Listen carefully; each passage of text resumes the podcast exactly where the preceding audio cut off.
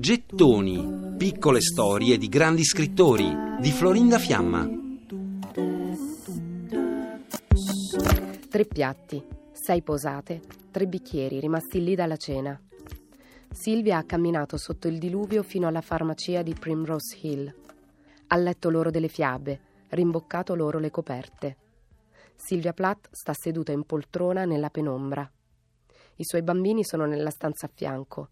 Per la loro colazione ha preparato due grandi tazze di latte, pane tostato, burro e marmellata di mirtilli. È l'inverno più freddo che Londra abbia visto negli ultimi cento anni.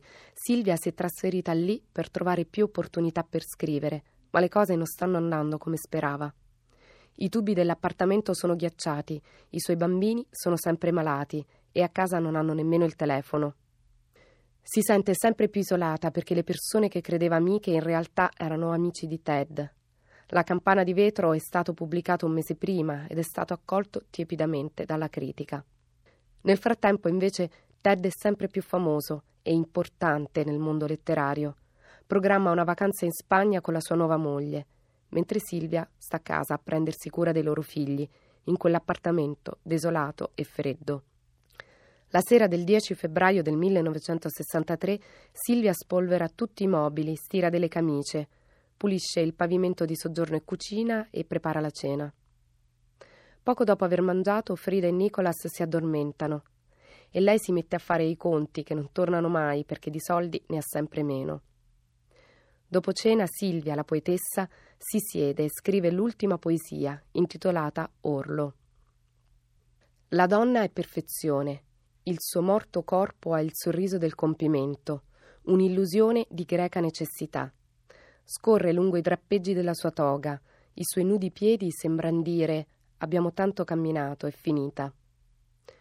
Si sono rannicchiati i morti infanti, ciascuno come un bianco serpente a una delle due piccole tazze del latte, ora vuote. Lei li ha riavvolti dentro il suo corpo come petali di una rosa richiusa quando il giardino si intorpidisce e sanguinano odori dalle dolci, profonde gole del fiore della notte. Niente di cui rattristarsi alla luna che guarda dal suo cappuccio d'osso. A certe cose è ormai abituata. Crepitano, si tendono le sue macchie nere.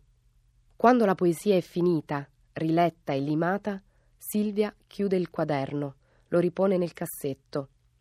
Sigilla le porte e le serrature della stanza dei bimbi con asciugamani e salviette. Accende il forno a gas. Silvia Platt muore l'11 febbraio del 1963.